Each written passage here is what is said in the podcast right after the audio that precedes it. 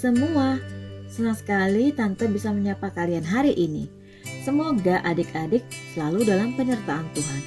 Tetap jaga kesehatan dan hidup berbahagia bersama mama, papa, dan adik kakak di rumah. Tetap rajin mendengar podcast Renungan Anak dan membaca Alkitab tentunya. Tema renungan hari ini adalah sepatu sandal dengan bacaan Alkitab dari kitab Bilangan 13 ayat 1 sampai 33. Mari siapkan hati membaca firman Tuhan, kita berdoa. Tuhan, saat ini kami hendak mendengarkan firman-Mu. Berilah pengetahuan dan bimbinglah kami agar firman Tuhan dapat kami mengerti dan pahami sesuai kehendak-Mu. Bukalah hati dan pikiran kami untuk mendengar dan menerima firman Tuhan. Kiranya firman Tuhan dapat menjadi berkat bagi kami. Dalam nama Tuhan Yesus kami berdoa. Amin. Bilangan 13 ayat 1 sampai 33 dengan judul Perikop ke-12 pengintai. Tuhan berfirman kepada Musa, "Suruhlah beberapa orang mengintai tanah Kanaan yang akan kuberikan kepada orang Israel. Dari setiap suku nenek moyang mereka haruslah kau suruh seorang. Semuanya pemimpin-pemimpin di antara mereka." Lalu Musa menyuruh mereka dari padang gurun, gurun Paran sesuai dengan titah Tuhan. Semua orang itu adalah kepala-kepala di antara orang Israel. Dan inilah nama-nama mereka. Dari suku Ruben, Syamua bin Syakur. Dari suku Simeon, Syafat bin Hori. Dari suku Yehuda, Kaleb bin Yefune. Dari suku Isakar, Yigal bin Yusuf. Dari suku Efraim, Hosea bin Nun. Dari suku Benyamin, Falti bin Rafu dari suku Zebulon, Gadiel bin Sodi. Dari suku Yusuf, yakni dari suku Manasye, Gadi bin Susi. Dari suku Dan, Amiel bin Gemali. Dari suku Asher, Setur bin Mikael. Dari suku Naftali, Nahbi bin Wofsi. Dari suku Gad, Guel bin Maki. Itulah nama orang-orang yang disuruh Musa untuk mengintai negeri itu. Dan Musa menamai Hosea bin Nun itu Yosua. Maka Musa menyuruh mereka untuk mengintai tanah Kanaan. Katanya kepada mereka, Pergilah dari sini ke tanah Negeb dan naiklah ke pegunungan. Dan amat-amatilah bagaimana keadaan negeri itu. Apakah bangsa yang mendiaminya kuat atau lemah? Apakah mereka sedikit atau banyak? Dan bagaimana negeri yang didiaminya? Apakah baik atau buruk? Bagaimana kota-kota yang didiaminya? Apakah mereka diam di tempat-tempat yang terbuka atau di tempat-tempat yang berkubu, dan bagaimana tanah itu, apakah gemuk atau kurus, apakah ada di sana pohon-pohonan atau tidak. Tabahkanlah hatimu dan bawalah sedikit dari hasil negeri itu. Ya, waktu itu ialah musim hulu hasil anggur. Mereka pergi ke sana lalu mengintai negeri itu mulai dari padang gurun Zin sampai ke Rehob ke jalan yang menuju ke Hamat. Mereka berjalan melalui tanah Negev, lalu sampai ke Hebron. Di sana ada Ahiman, Sesai, dan Talmai, keturunan Enak. Hebron didirikan tujuh tahun lebih dahulu dari Soan di Mesir. Ketika mereka sampai ke lembah Eskol, dipotong merekalah di sana suatu cabang dengan setandan buah anggurnya. Lalu berdualah mereka menggandarnya juga mereka membawa beberapa buah delima dan buah ara. Tempat itu dinamai orang lembah Eskol karena tandan buah anggur yang dipotong orang Israel di sana. Sesudah lewat 40 hari pulanglah mereka dari pengintaian negeri itu dan langsung datang kepada Musa, Harun dan segenap umat Israel di Kades, di padang gurun Paran. Mereka membawa pulang kabar kepada keduanya dan kepada segenap umat itu dan memperlihatkan kepada sekaliannya hasil negeri itu. Mereka menceritakan kepadanya, kami sudah masuk ke negeri ke mana kau suruh kami. Dan memang negeri itu berlimpah-limpah susu dan madunya. Dan inilah hasilnya. Hanya bangsa yang diam di negeri itu kuat-kuat dan kotanya berkubu sangat besar. Juga keturunan enak telah kami lihat di sana. Orang Amalek diam di tanah Negeb orang Het, orang Yebus, dan orang Amori diam di pegunungan. Orang Kanaan diam sepanjang laut dan sepanjang tepi sungai Yordan. Kemudian Kaleb mencoba menenteramkan hati bangsa itu di hadapan Musa katanya, "Tidak, kita akan maju dan menduduki negeri itu, sebab kita pasti akan mengalahkannya."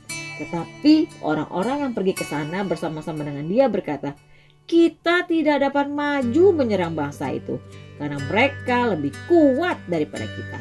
Juga mereka menyampaikan kepada orang Israel kabar busuk tentang negeri yang diintai mereka dengan berkata, Negeri yang telah kami lalui untuk diintai adalah suatu negeri yang memakan penduduknya. Dan semua orang yang kami lihat di sana adalah orang-orang yang tinggi-tinggi perawakannya. Juga kami lihat di sana orang-orang raksasa, orang enak yang berasal dari orang-orang raksasa dan kami lihat diri kami seperti belalang. Demikian juga mereka terhadap kami. Demikian firman Tuhan. Adik-adik, bagaimana cara adik-adik melihat suatu masalah? Sebagai penghalang atau sebagai peluang? Orang pesimis, yaitu orang yang berpikir negatif, akan mengeluh, sedangkan orang yang optimis, yaitu orang yang berpikir positif, akan jadi bersemangat menaklukkan masalah tersebut. Sudut pandang akan menentukan langkah yang selanjutnya akan diambil. Berpikir positif adalah kecenderungan untuk mengharapkan hasil dan keadaan yang lebih baik di masa depan, sehingga orang yang optimis atau berpikiran positif biasanya yakin pada perubahan atau keadaan yang buruk itu pasti akan berakhir. Ada banyak orang berpikiran positif yang memiliki moto dan prinsip. Contohnya, adik-adik pernah dengar slogan Don't worry, be happy. Alkitab mengatakan bahwa Tuhan yang maha besar turut bergerak di setiap langkah hidup manusia. Tuhan juga selalu hadir dalam setiap keadaan yang baik maupun buruk. Kisah 12 pengintai adalah salah satu contoh menarik yang dapat kita temui di, di Alkitab mengenai sikap positif dan negatif. Sewaktu 12 pengintai membawa kabar tentang negeri Kanaan pada orang Israel, sebagian besar pengintai mengatakan bahwa negeri itu berlimpah susu dan madu, tetapi penduduknya ialah orang enak, keturunan raksasa. Dari 12 orang pengintai, hanya dua orang yang bersikap positif, yaitu Kaleb dan Joshua. Sikap negatif berfokus pada besarnya masalah, sehingga berdampak pada kepercayaan diri, merasa kecil, dan ketidakmampuan. Sedangkan orang berpikiran positif berharap mendapat hasil yang lebih baik, sehingga membuat mereka dapat mencapai keberhasilan dalam hidup. Terkadang seseorang dapat kehilangan sikap positif dan rasa percaya pada Tuhan karena ia lupa besarnya kekuatan Tuhan sehingga mengandalkan kekuatannya sendiri. Di dalam buku renungan ada contoh orang yang berpikir positif dan negatif. Adik-adik bisa lihat perbedaannya. Sebuah perusahaan sepatu dan sandal terkenal ingin memperluas usahanya perusahaan sepatu itu ingin membuka sebuah cabang baru. Se sebuah daerah terpencil yang jauh dari kota dipilih untuk pembukaan cabang itu. Di daerah itu akan dibangun sebuah toko yang akan menjual sepatu dan sandal. Perusahaan sepatu dan sandal itu menugaskan dua karyawannya untuk mempelajari kebiasaan penduduk di daerah itu. Amin dan Aman adalah dua karyawan yang dikirim ke daerah itu. Ternyata penduduk di daerah itu tidak menggunakan alas kaki dalam kehidupan sehari-hari. Beberapa minggu Amin dan Aman mempelajari kebiasaan penduduk dan akhirnya mereka ke kantor pusat untuk melaporkan hasil pengamatan mereka. Setibanya di kantor pusat, Aman dan Amin memaparkan hasil pengamatannya kepada para pimpinan. Aman memaparkan pengamatannya bahwa penduduk di daerah tersebut tidak ada yang menggunakan sepatu dan sandal. Kesimpulannya, perusahaan akan rugi bila mendirikan pabrik sepatu dan sandal di sana. Tapi justru Amin memaparkan bahwa penduduk daerah tersebut membutuhkan sepatu dan sandal. Kesimpulannya, perusahaan akan untung bila mendirikan pabrik sepatu dan sandal di sana.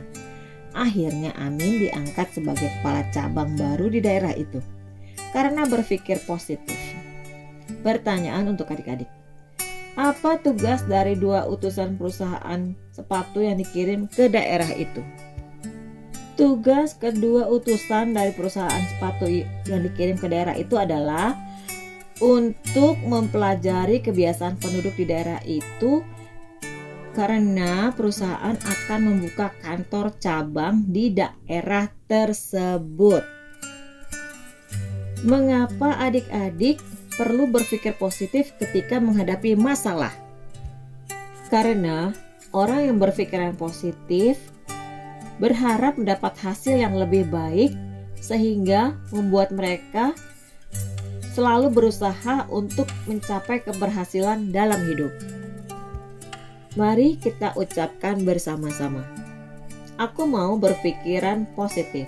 Sekali lagi, aku mau berpikiran positif. Mari kita berdoa. Bapa di surga, kami bersyukur atas penyertaan Tuhan dalam hidup kami.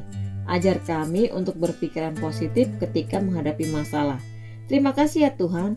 Dalam nama Tuhan Yesus kami berdoa. Amin. Ingat ya adik-adik, sikap positif akan membuat adik-adik semua berhasil dalam menjalani kehidupan. Dengarkanlah nasihat dan terimalah didikan supaya engkau menjadi bijak di masa depan. Tuhan Yesus memberkati.